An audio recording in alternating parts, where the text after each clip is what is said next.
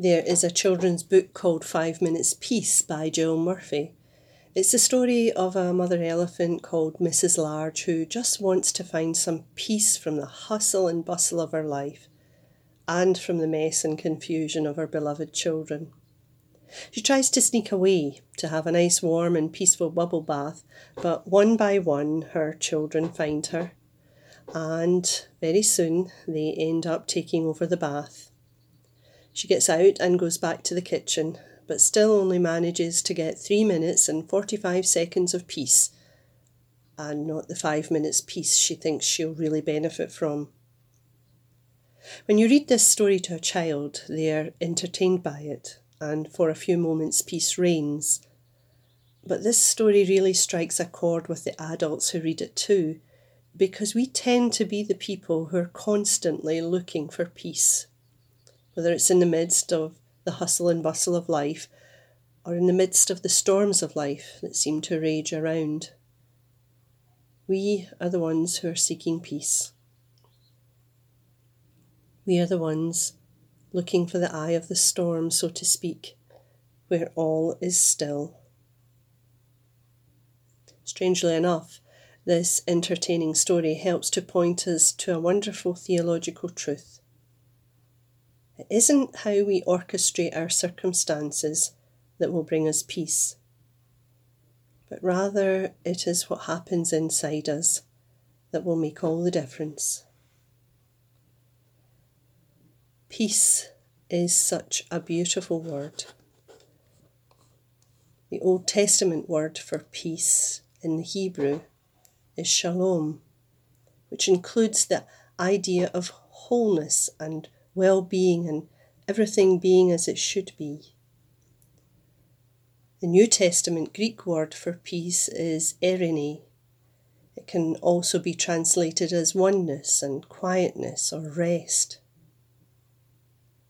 Peace in biblical terms is a state of assurance, a lack of fear, a sense of contentment. It is fellowship, harmony, and unity unity between individuals, and more importantly, unity between the individual and God. I want to read a, a different translation of the, the from the Gospel of John that we heard earlier, and where we're told that Jesus said this My legacy to you is peace. That's what I give you, my very own peace. It's unlike anything the world can offer. Don't let anything disturb or distress you then. Put your heart at rest and fear nothing.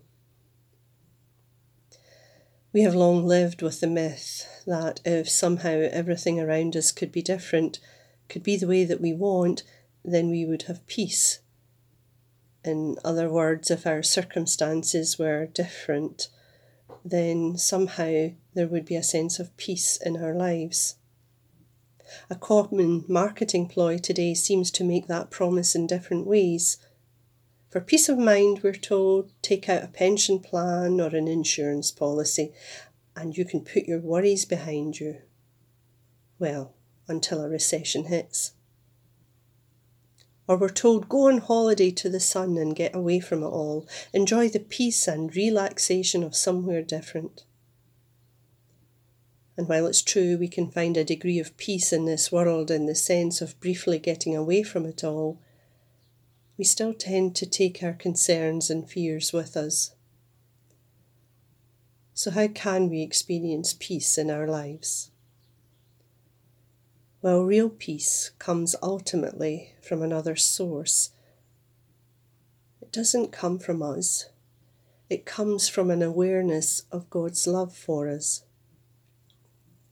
We can't create peace for ourselves, we can't buy it, but we can cultivate it through making time for God creating space in our lives to acknowledge Him and develop a relationship with Him.